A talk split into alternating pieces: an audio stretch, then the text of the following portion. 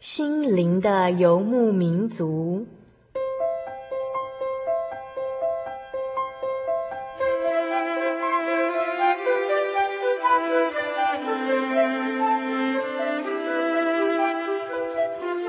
在这个谁都不管谁的后现代社会里，每个人的心灵都是游牧民族。成长的过程就是寻找的过程。每一颗漂泊的心灵，其实都在寻找生命的绿洲。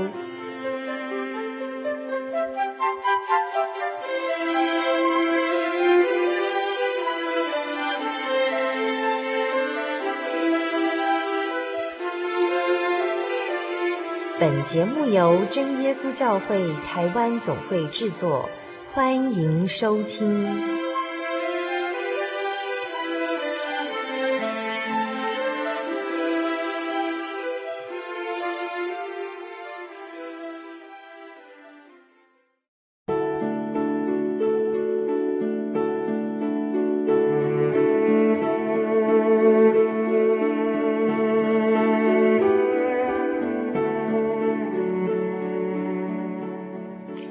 位心灵的游牧民族朋友，大家平安，我是主凡，又见面了。今天呢、啊，是我们心灵的游牧民族第四百四十七集节目的播出。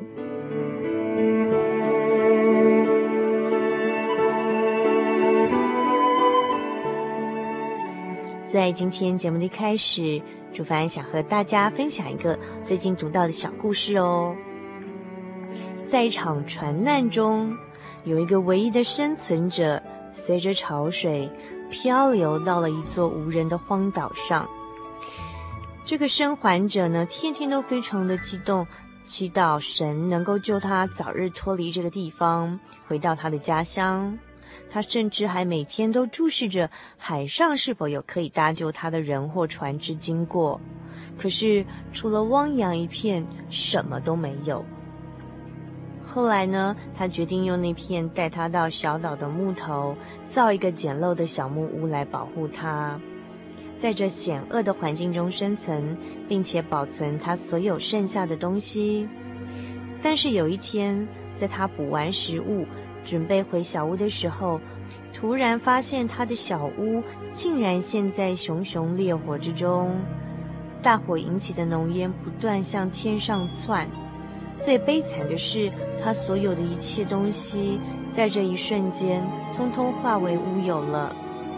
悲痛的他，气愤地对天呐喊着：“神啊，你怎么可以这样对待我？”顿时，眼泪从他的眼角中夺眶而出。但是呢，第二天一早，他被一艘正靠近小岛的船只的呃这个呜呜的鸣笛声所吵醒了。是的，有人来救他了。到了船上的时候，他问那些船员说：“你怎么知道我在这里呢？”这些船员回答他说：“因为我们看到了那个信号般的浓烟呢。原来呀，啊，昨天他的小屋失火所发出的那个浓烟呢，正好就成了呃拯救他的一个信号。”让刚好从远处经过的船只能够看到，甚至就近的过来拯救他。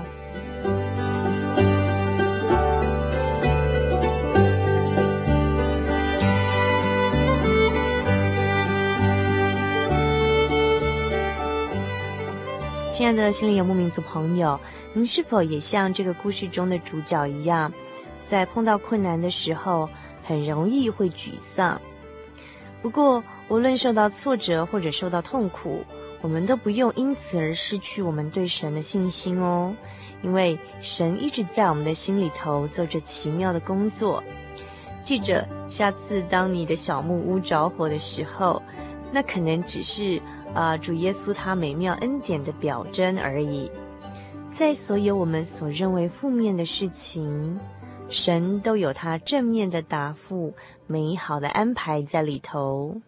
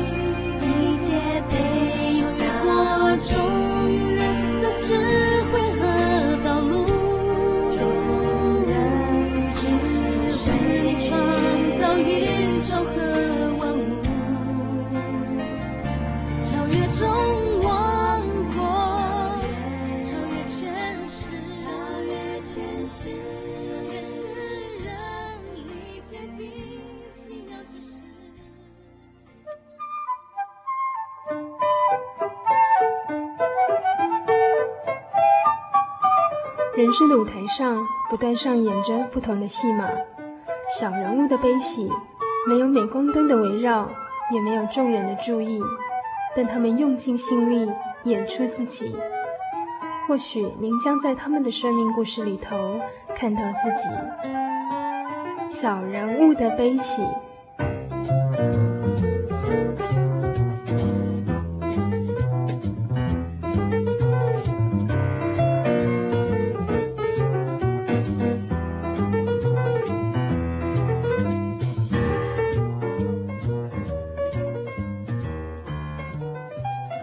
各位心灵的游牧民族，在空中朋友，大家好，我是主凡。我们现在进行的是小人物的悲喜这个单元。那么在今天小人物的悲喜这个单元里头呢，呃，主凡一样邀请的是上个星期到我们节目当中来，呃，跟听众朋友分享他生命中呃几个很重要事件的呃一位。我上周介绍的方式是说他是最年轻貌美、青春洋溢，呃。呃，面带微笑最美丽的欧巴桑，好，张红，好，张姐，我们请张姐跟听众朋友打声招呼。各位听众朋友，大家好，我是张红。嗯哼，好，那我们上个星期有介绍，就是呃，张姐目前是呃一间就是高尔夫球具呃的用品行的呃负责人之外呢，同时也是台中学习障碍协会的理事长哦，那也是中华民国学习障碍协会的理事哦。那我们知道这个台中市学习障碍协会其实是一开始是由张姐呃发起的，对不对？呃，我是创办人，创办人啦，创办人之一这样。我刚开始就是比较不喜欢跟那些官僚接触，所以我一直排斥成立正式的协会。嗯、我那时候我们是先有一些家长组织，嗯、然后读书会啊这样子的一个团体。那因为为了要跟就是说县市教育局有一个对口的单位，所以我们不得不。一定要成立一个正式的社团法人，才能够跟我们的教育局能够搭上线，所以我们成立的台中市学习障碍协会。那刚开始我是担任副理事长的职务，然后一直到今年三月，我才又接下了理事长的职务。嗯哼哼哼，呃，所以呃，张姐上个星期有跟我们分享，其实她后来会去创办这个，协助创办这个呃台中市的学习障碍协会，跟其实在五年多前哈、哦、先生过世有很大的关系，对不对？那上星期他跟我们分享说，因为他是个基督徒，那他是我们耶稣教会南台中教会的，目前在在这个地方聚会的姐妹。那也是因为呃他是一个基督徒的关系，那那时候在先生哦，呃，等于算是。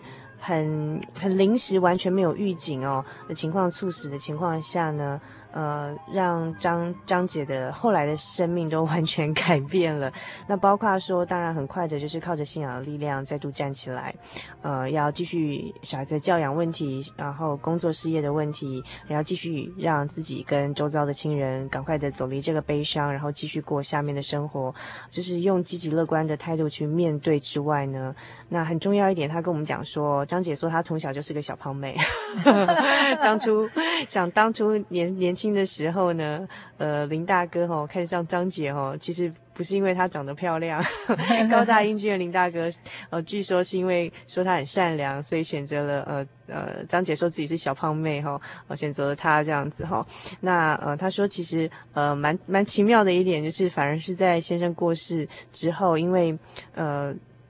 就会想到说，那神要我们去做的是什么事情？神让这样的打击在我身上，是要去思想，还是要去做什么更多的事情？就发现后来潜能都发挥出来，然后就开始很忙，很忙之后就变得瘦了哈，瘦了十十几公斤。那么这个是有刻意的啊，也是有刻意要瘦，真的吗？对，对，对，因为。就是自从事情发生之后，哈，我我觉得说，因为他既然走得很安详，哈，也没有很潇洒，没有留下什么样子的负担给我，那我现在要怎么样子来面对我未来的生活？那我希望说，我不是强颜欢笑，而是我要对生命负起更多的责任，嗯，因为，因为我觉得说。死亡既然是众人的结局嘛，那这是一条本来就是必经的路，只是早跟晚。所以，其实在，在他过世前一年，就是九二一大地震的时候，我那个时候也是有一个很深的感触，就是地震一发生的时候，我们夫妻是一人一边躲在床边，然后第二个想法是跑去叫小孩，抱着小孩。那我那时候就会想说。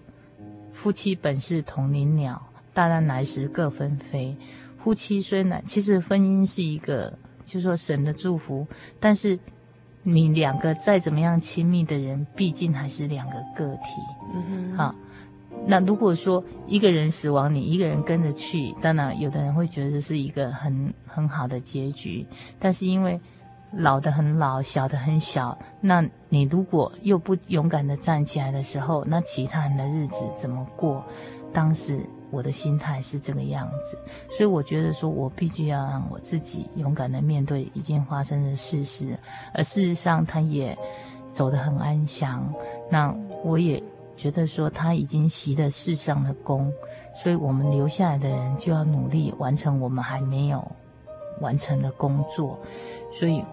我我那个时候才开始想说，诶，生命的意义究竟是什么？生活的目的究竟是什么？所以要让自己怎么样子好好的活下去，变成是我在思索的一个目标。所以首先我刚好经过了一家健身房，就觉得说。哎，如果我让自己没有健康的身体，那我没有办法好好的工作。人家说有快乐的妈妈才有健康的小孩，所以我必须要让我自己活得很健康。所以我就想说，哎呀，我已经懒惰了好多年了哈。虽然我自己以前是体育老师，但是因为忙于家庭主妇的工作的时候，常常忽略了去自己的健康跟应有的这种运动，所以我决定说，哎，我要开始去运动。所以我。透过运动呢，让我有更好的体力，然后重新拾回我少女时代的身材。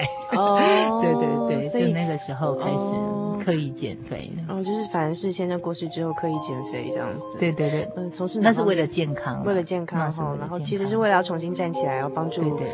体力、呃、对体力，还有就是有老有小要照顾，自己要负起这些责任哈，所以有刻意要让自己坚强起来，然后透过运动哈，对的，让自己更健康一点这样。嗯、呃，那其实会其实会去创办这个呃学习障碍协会，其实也是跟张姐呃的儿子本身是学习障碍而有关，是吗？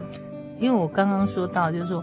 我必须要让自己认真思索生命的意义跟生活的目的之后，我决定就是说，哎，思索嗯怎么样子好好的过日子。除了注重自己的健康之外，当然家人的关系是我所最重要的。嗯、那因为孩子在学习的过程当中，从小就是比较有挫折，不是很顺利。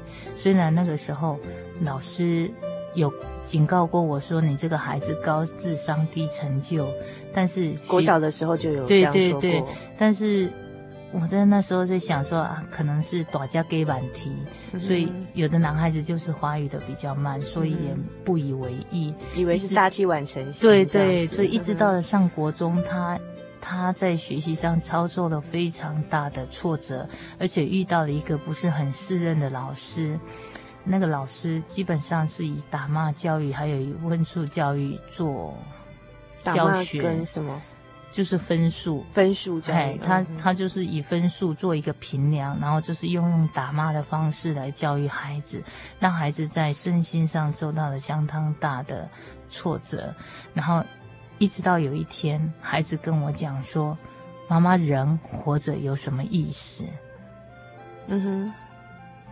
他第一次讲，我还不觉得，但是在我先生临死这句话，就是在我先生走的前后，我现在也不太记得是前面还是后面。我那时候就开始思索这个问题。我想说，为什么要让他读得这么痛苦？究竟这个问题出在哪里？嗯、然后朋友刚好拿了一本有关学习障碍的书给我参考。嗯、那个时候，中华民国学习障碍协会才要开始成立，嗯、然后我才了解到，原来有这么一群不一样的孩子，他们他们的学习，其实他们不是不能学。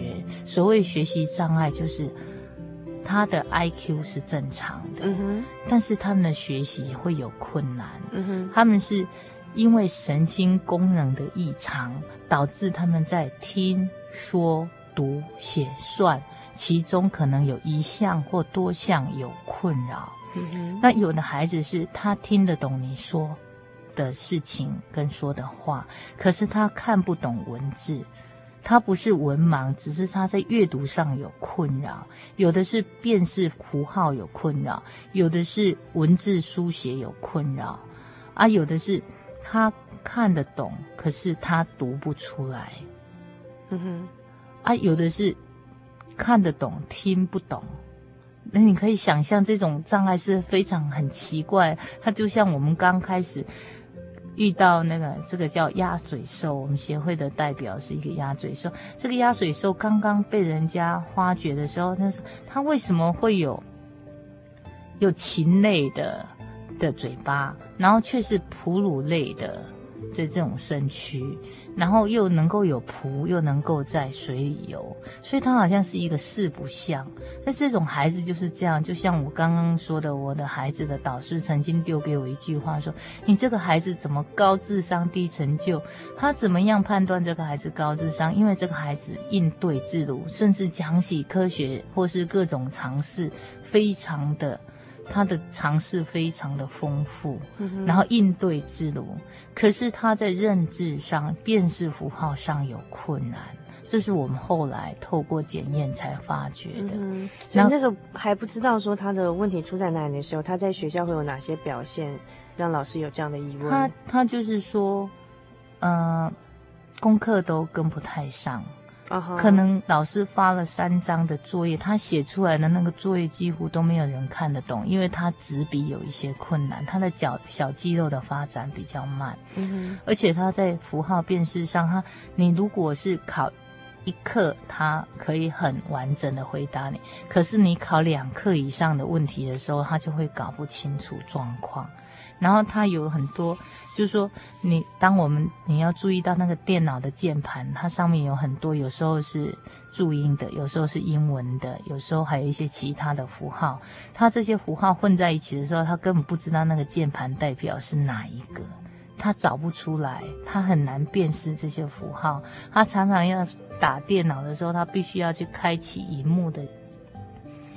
那个键盘的小视窗，可能单纯英文的，或是单纯注音符号的，或是单纯什么样子符号的，他可以很轻易的辨别。但是你同时出现很多符号的时候，他就会搞不清楚。就是，嗯、就是我们像我们电脑键盘，同时会有波波猫，对对对对对，有英文数字这样。但不是每一个孩子都有相同的状况。就是其他的学习障碍儿童可能会。对对对，因为所谓的。学习障碍，他就是说，可能只是听，可能只是说，可能也有可能是读，啊，有的是写，有很多是书写障碍的。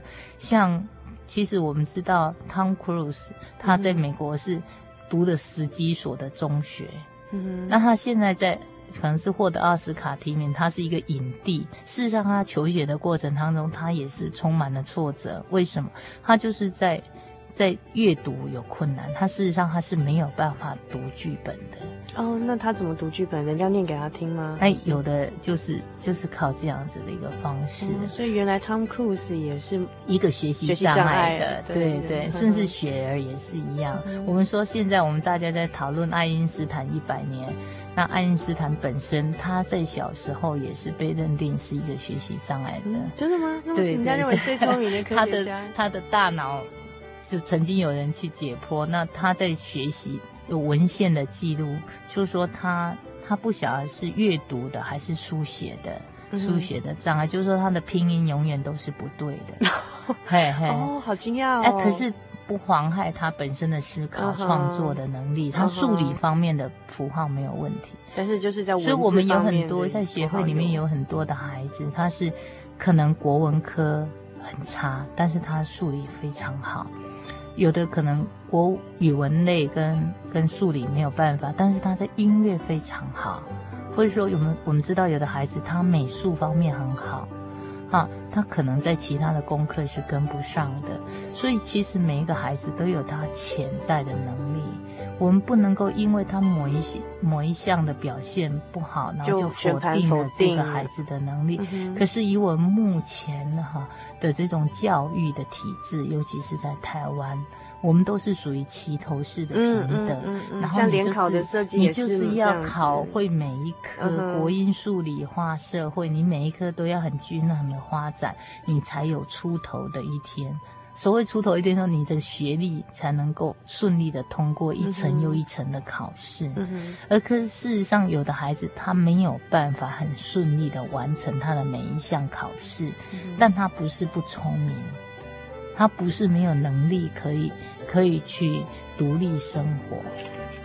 呃，所以如果我们家有学习障碍儿，或者是呃自己本身有学习障碍的朋友，不用担心，你还是有机会成为 Tom Cruise 这种影帝，啊啊、或者是还是有机会成为爱因斯坦这么聪明、这么伟大的科学家。我再告诉你一个学障的名人，现在美国总统布许也是一样。哦，真的吗？他有哪方面的障碍？啊、很多美国的记者就知道布许他有拼音上的困难，uh huh、他常常拼音是错误的，所以你说，因为他有很多的秘书可以 他做，所以事实上你化解不了他的，但事实上他们是说，他学校的作业里面还有考试里面很多的拼音是错误的。哦，啊，像现在因为电脑都可以自动矫正拼音了，所以好像也比较无所谓。事实上很多的困扰现在透过科技的协助，它是可以克服的。嗯。所以我们在一直在呼吁教育单位，他比如说有的为专为那种听障，哎。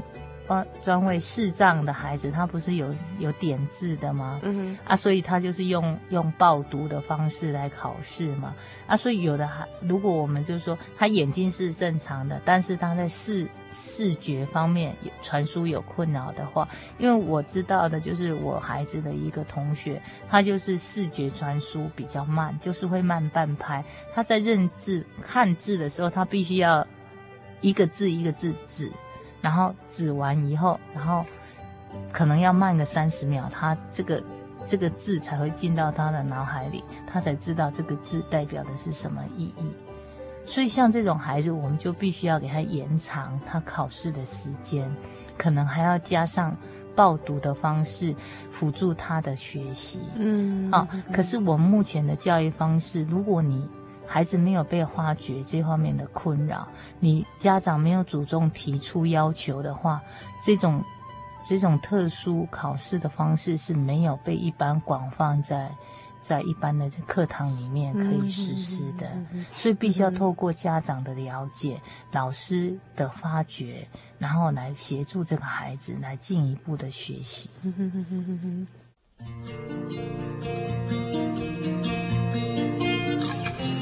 有一件礼物，你收到没有？眼睛看不到，你心会知道。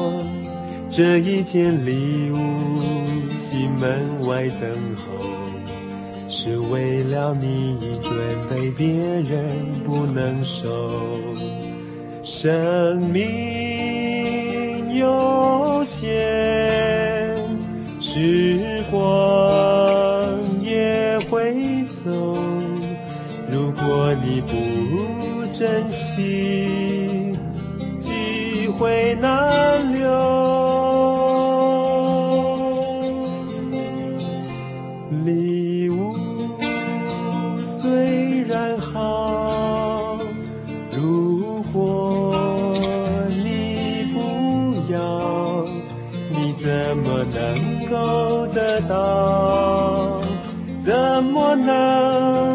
到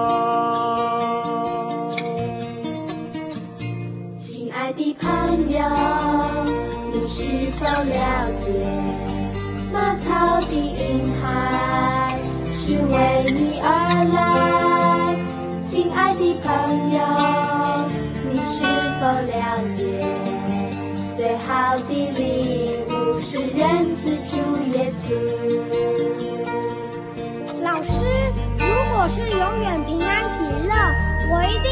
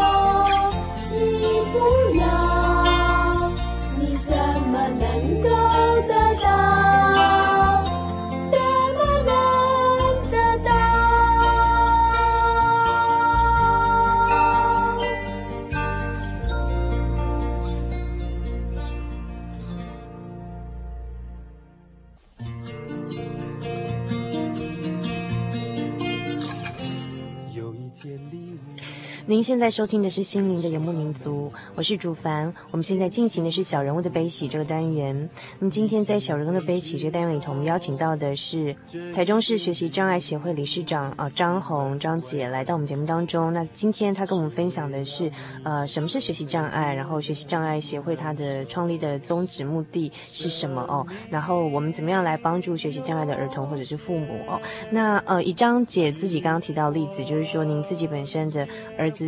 一开始是在国小时候，老师有说，哎，怎么你的小孩子是高高 IQ，但是低成就这样，然后一直到国中的时候，然后大概是在。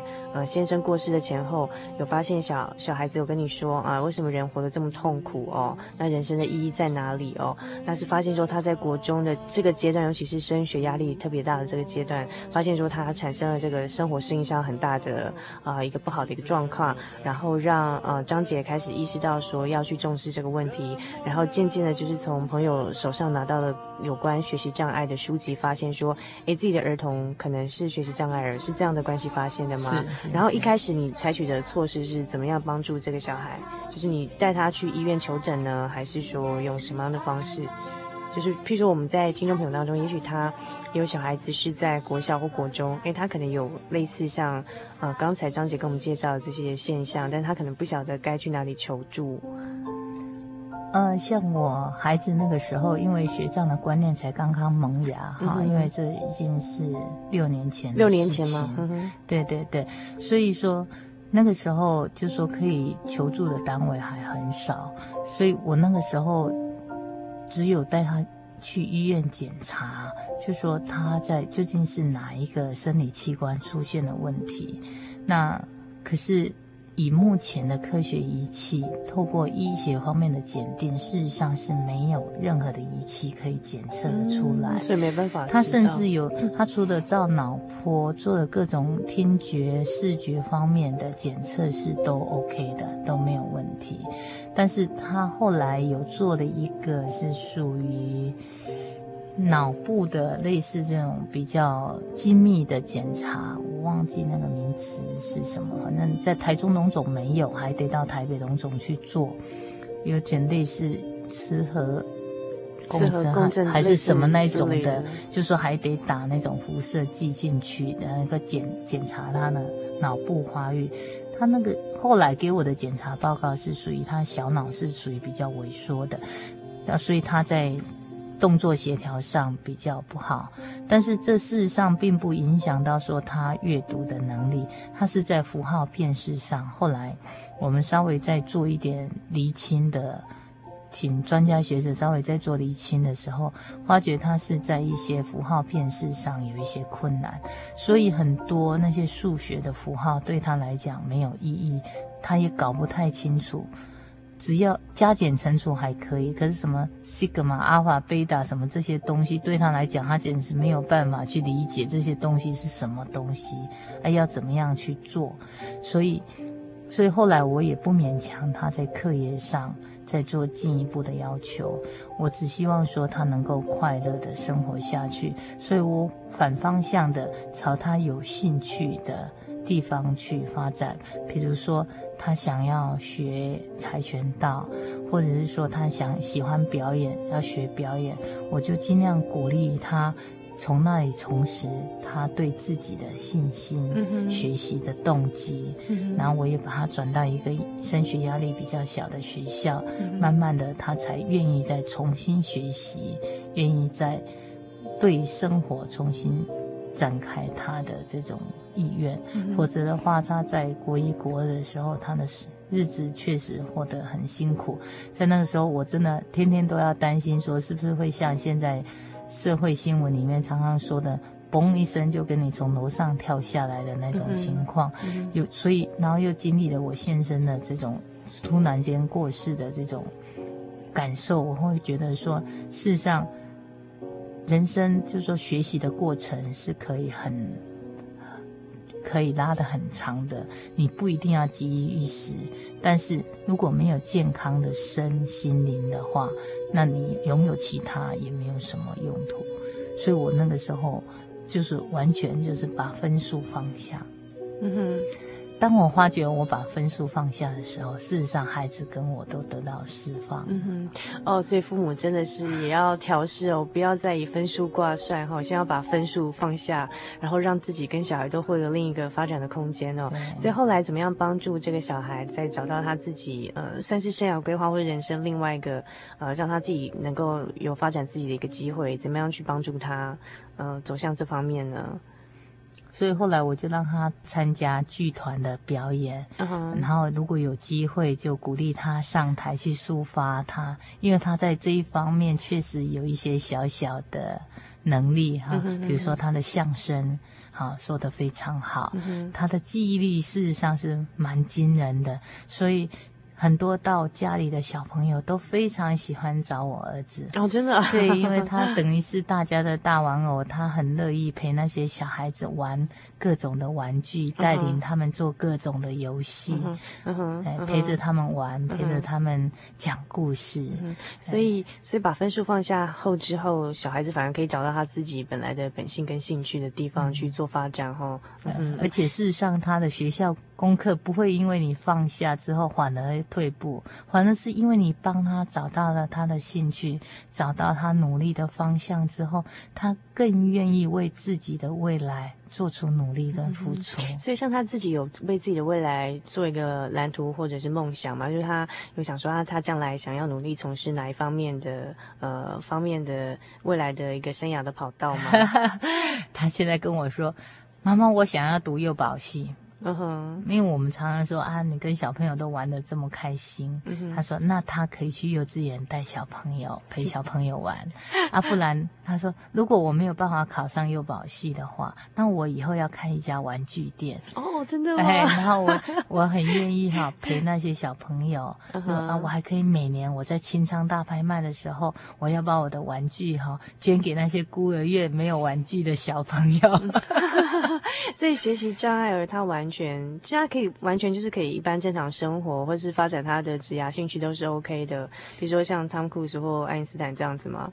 呃，因为学习障碍的类型非常的多，所以我现在没有办法很单一的告诉你说每一个孩子的未来的发展可能是什么样子。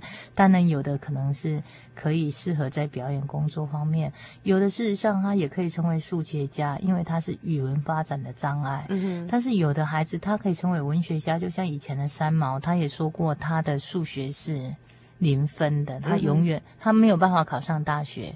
可是他去文化大学旁听中文系，他的文学造诣事实上是非常好的。嗯哼，他只是对数学完全没有概念而已。嗯哼，所以学习障碍的类型它是非常多种。如果我们把它再详细的用一个。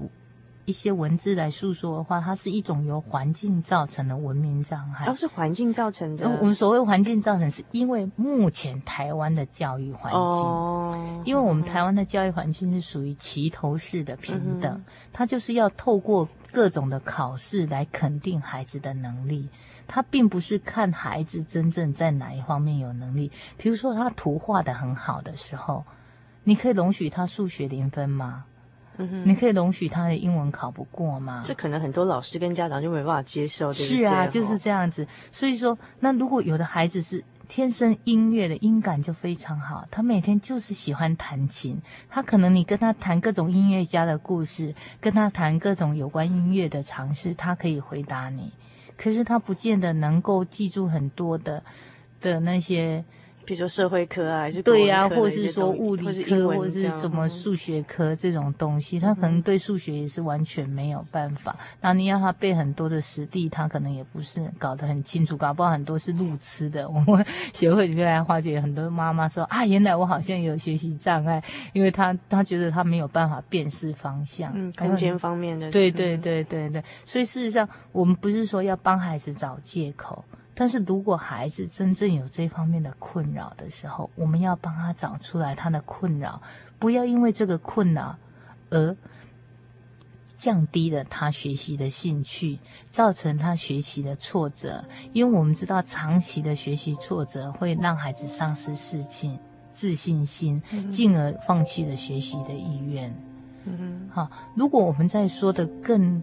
更令人触目惊心一点，很多的中辍生事实上就是学习障碍的。嗯、那因为他就是学习在某一点上有环节出了困扰，家长跟老师没有去了解，没有去帮助他，所以他就自我放弃，他就会去寻求更多的成就感的方面，他可能就会去飙车，可能就会去加入帮派，因为在那里他可以当老大。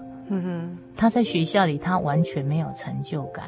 老师一天到晚骂他，爸爸妈妈一天到晚唠叨他，他干嘛去学校找苦吃啊？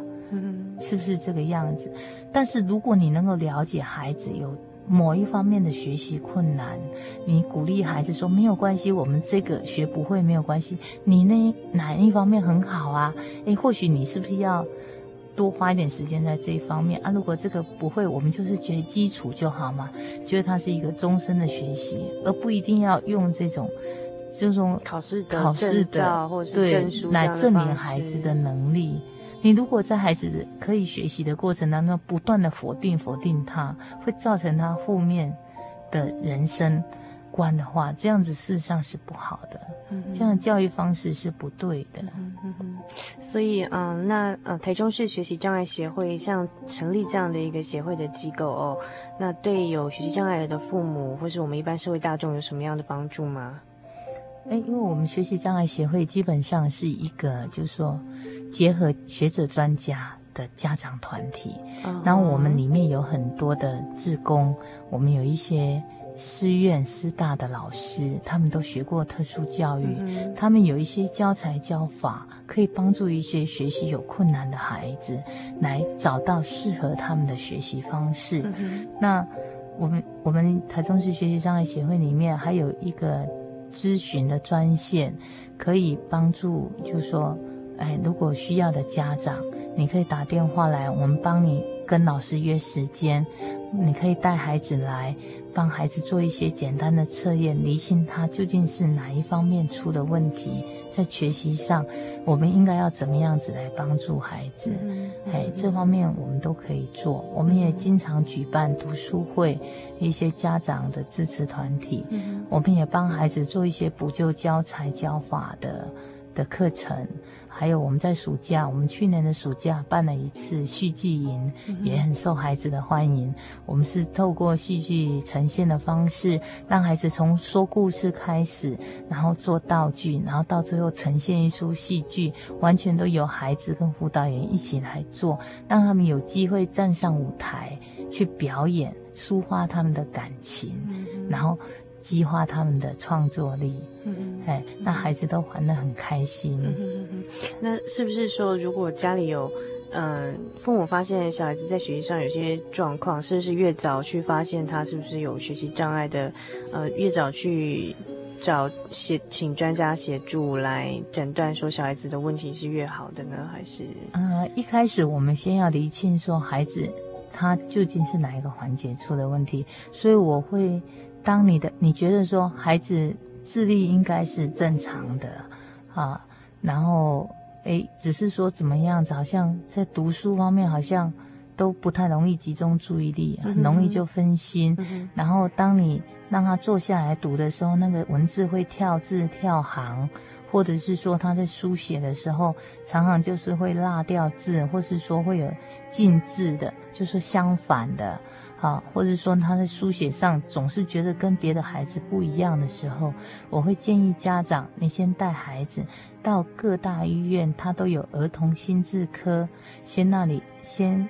寻求医师的帮助，先把你的困扰告诉医生，医生会帮你排定时间来帮孩子做各种的检测。这种检测基本上他可能是看看他的眼睛有没有问题，耳朵的传输有没有问题，还是说脑部有没有什么样的问题。我们把排除了各种生理的的状况，因为有的孩子可能基本上他可能是近视。嗯哼，我们要先把这个生理上的因素先给他排除，那把他眼睛治好，或许他看得到清楚黑板的字了，那他学习就没有问题。嗯哼哼哼哼。不过，嗯，其实张姐好像也蛮看得开，就是说自己的小孩有这样的状况，不会有说，哎呀，怎么这样子，都好像不达到自己的期望，好像可以很快的。就是说，能够自己、哦，我必须要特别在这里提醒各位家长，就是不要以为，就是说你承认孩子有学习障碍，就是为孩子贴了标签，好像就好像什么做掉上面更小孩代志就抬不起头。嗯、其实这个都不是正确的态度。我们每一个人本来就有他各自的所长。我们笑说龟兔赛跑，那是因为没有遇到河啊。嗯、如果遇到要过河的时候，兔子怎么办？嗯哼，嗯哼，是不是这个样子？所以说，乌龟你要叫它在天上飞，那是不可能的事情。但是遇到河流的时候，它可以跑得比兔子还要快。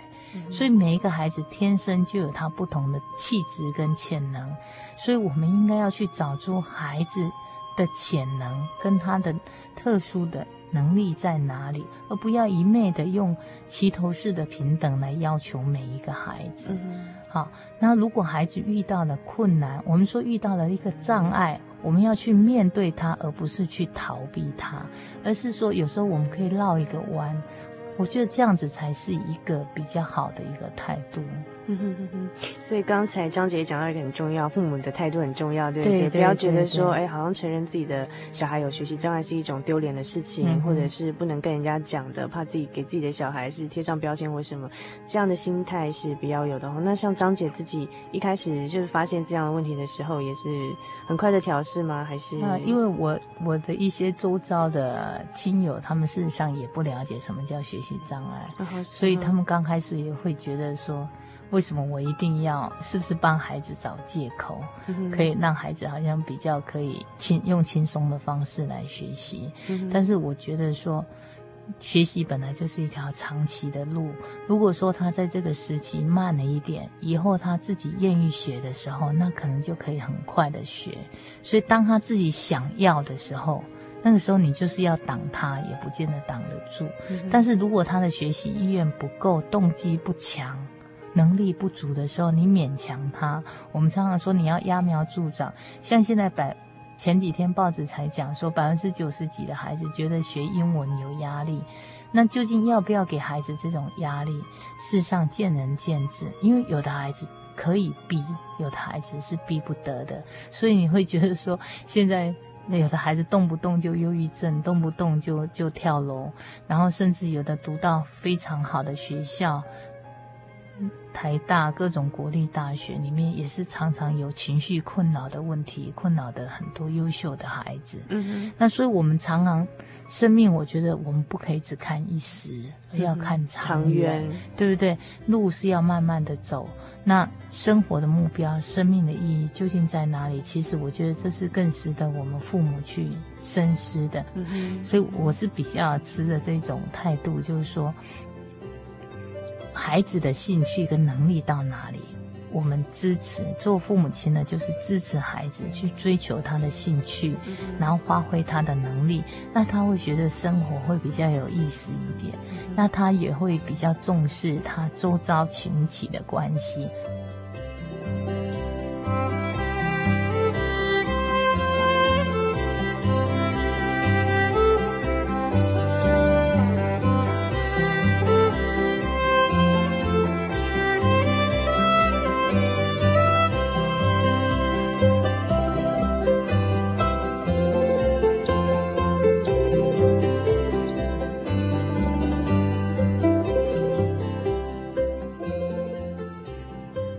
像我事实上做这种所谓学习障碍协会，或者说各种的义工，事实上这都是义工，都是无怨无悔的，然后投注很多的心力，正是说金钱或是什么。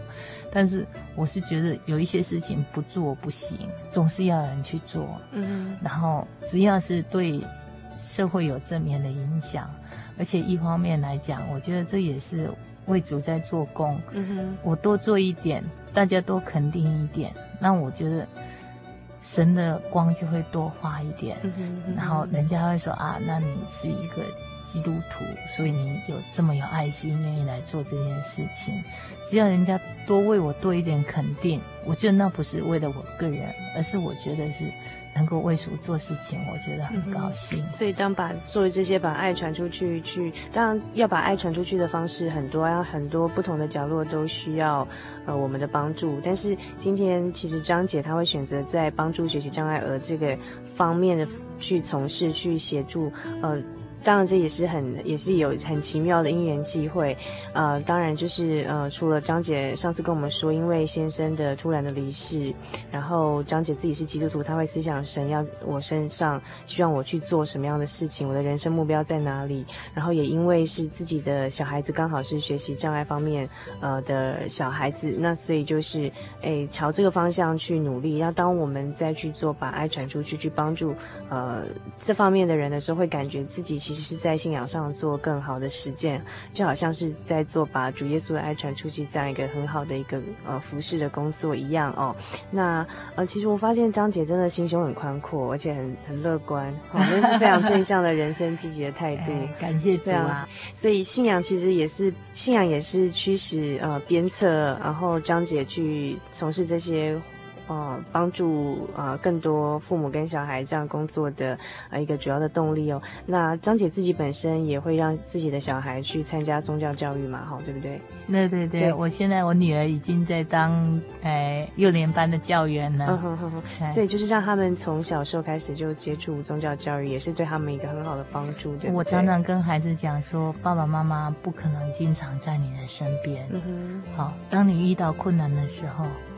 唯有主是我们的依靠，嗯、然后这个时候，当你比如说你到外地去，你在国内国外求学，如果你出现了问题、出现了困扰的时候，爸爸妈妈也不可能马上回到你的旁边。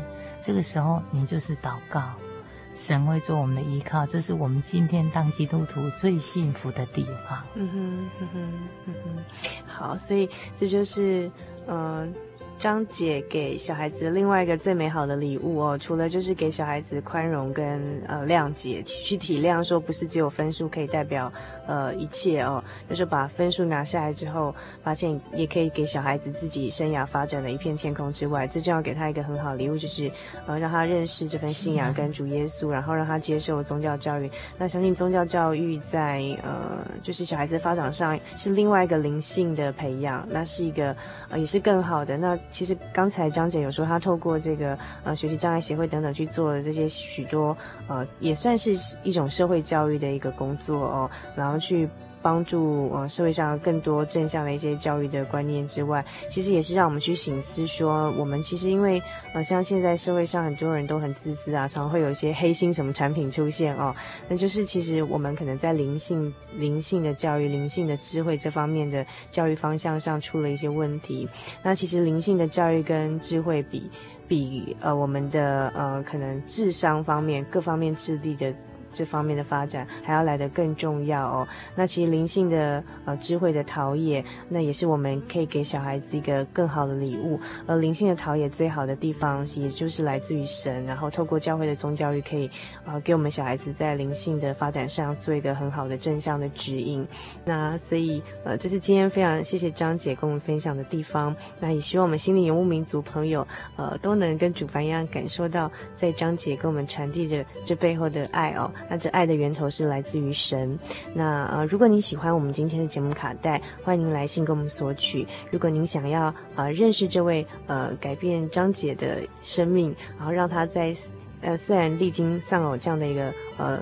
疼痛之后，还能很快的重新站起来，甚至让他找到他自己人生的方向目标，这样的一个呃真神的话。那么欢迎您来信参加我们的圣经函授课程，来信请寄到台中邮政六十六至二十一号信箱，传真号码零四二二四三六九六八，注明心灵的游牧民族节目收。在今天我们这个小人物的悲喜这个单元结束之前呢，不晓得呃张姐还想呃跟我们心灵游牧民族朋友最想分享的一句话是什么呢？如果你还没有生活中的目标，还找不到你生活的方向，我觉得你应该尽快找到信仰，找一个信仰让你有所依靠。懂得交托，并不代表你的软弱。我觉得能够找到神是我的福气。那希望呃，张姐一定也希望这样的福气也能够让我们所有新游牧民族朋友能够找得到，对不对？对、嗯。好，那今天非常谢谢张姐，希望以后还有更多其他的呃新的资讯或是更美好的见证到我们节目当中跟我们分享，好吗？谢谢。下次应该请 请张姐的儿子到我们节目中分享，对不对？他会滔滔不绝讲不完。哦，真的吗？好，那我们就希望期待喽，下次有机会再邀请张姐还有张姐的小孩一起来我们节目中，好了。啊，希望有机会，谢谢你。超越中王国，超越权势，超越世人理解的奇妙之事，超越世上的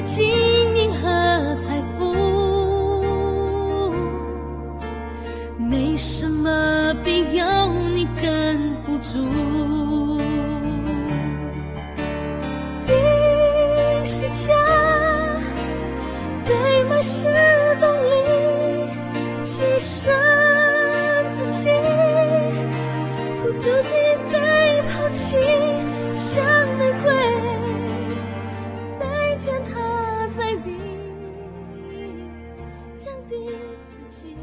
亲爱的游牧民族朋友，一个小时的时间咻一下子就过去了，美好的时光总是过得特别的快。如果您还喜欢今天的节目内容，来信给主凡，和我们其他的听友一起来分享您的心情。也欢迎您来信索取今天的节目卡带，将短暂的节目时光换成更长久的贴心收藏，或者参加我们的圣经函授课程。来信请寄到台中邮政六十六至二十一号信箱，传真号码零四二二四三六九六八，注明心灵的游牧民族节目收哦。你也可以 email 到 h o s t 小老鼠 j o y 点 o r g 点 t w 和我们联络，或者上喜信网络家庭参加网络的圣经函授课程，网址是 j o y 点 o r g 点 t w。最后，主凡要和您共勉的圣经经节是诗篇第三十篇第五节。诗篇第三十篇第五节，因为他的怒气不过是转眼之间，他的恩典乃是一生之久。一宿虽然有哭泣，早晨便必欢呼。祝您今晚有个好梦，我们下个星期再见喽。在地降低自己，因你爱我，超越一切。定是将被埋是动力，牺牲自己，孤独地被抛弃。被践踏在地，降低自己，因你爱我，超越一切，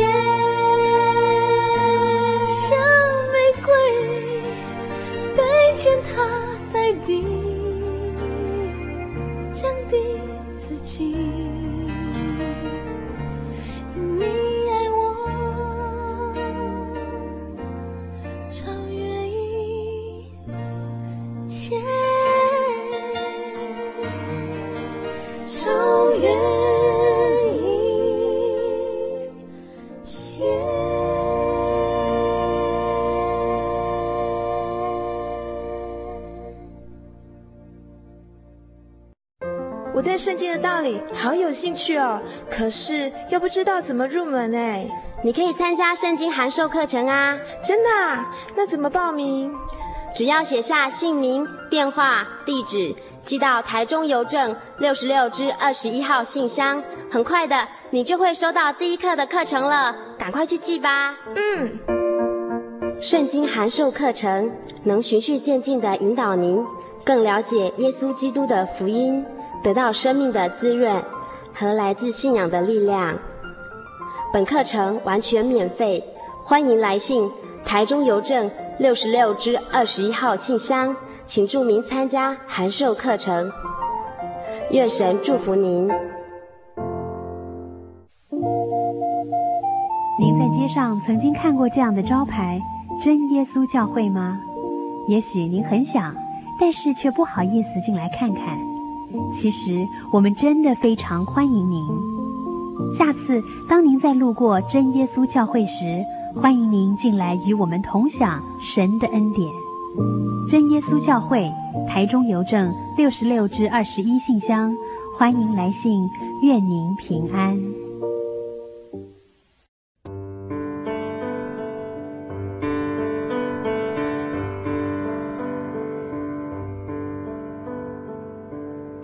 有什么地方能让你疲惫的心灵得到休息？有什么声音能抚慰你面对生活的不安与焦虑？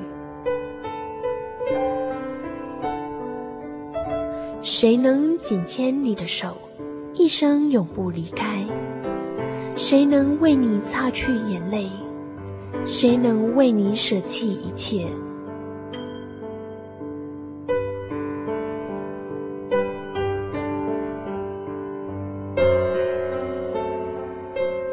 耶稣基督正等着您，等候您回到他的身旁，再次与他相认。